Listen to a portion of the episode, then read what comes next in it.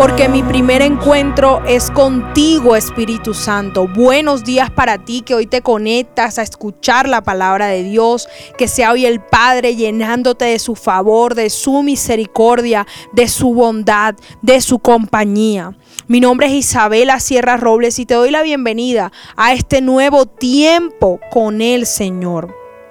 Hoy quiero hablarte en la palabra que está en Ruth 2 del 1 al 8 y dice, había en Belén un hombre rico y muy influyente llamado Booz, que era pariente de Limelec, el esposo de Noemí.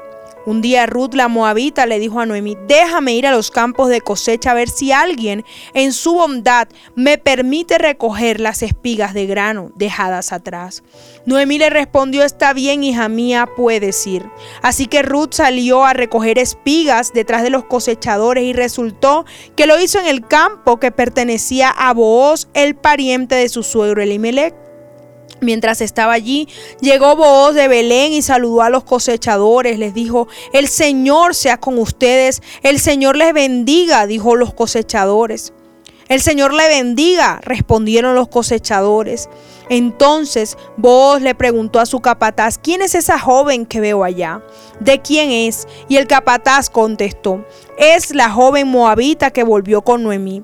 Esta mañana me pidió permiso para recoger grano detrás de los segadores. Desde que llegó no ha dejado de trabajar con esmero, excepto por unos momentos de descanso en el refugio. Booz se acercó a Ruth y le dijo, escucha hija mía, quédate aquí mismo con nosotros cuando recojas grano. No vayas a ningún otro campo. Sigue muy de cerca a las jóvenes que trabajan en mi campo. Fíjate en qué parcela están cosechando y síguelas. Advertí a los hombres que no te traten mal y cuando tengan sed, sírvete agua del agua que han sacado del pozo. Miren esta palabra, Ruth tomó la iniciativa aún estando en tiempo de duelo, aún estando sola, aún estando en tiempo de soltería, dijo, voy a salir a trabajar.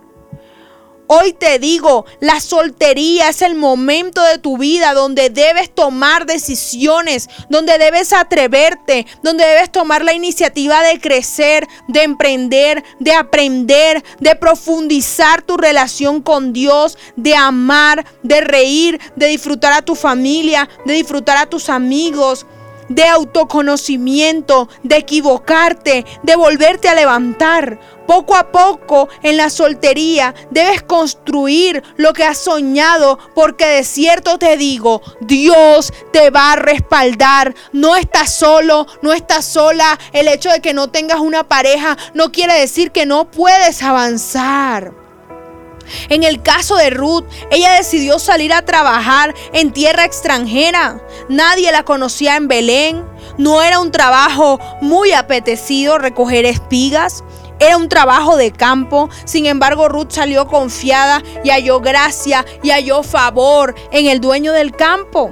Hoy Dios te dice, sal a trabajar la tierra, aprende un nuevo idioma, inicia ese negocio. Tu soltería es importante para reconocerte, para explotar tu máximo potencial, para demostrarte a ti mismo que eres capaz y que Dios es más que suficiente en tu vida para alcanzar los propósitos individuales que tiene contigo.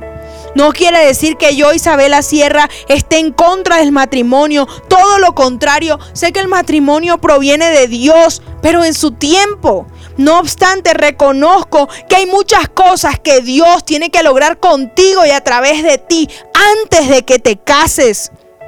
Gloria a Dios. Y quizás no lo has descubierto por creer que estar soltero es estar solo y abandonado. Hoy te digo, no te rindas. Hoy te digo, levántate, porque el respaldo de Dios viene hoy sobre ti.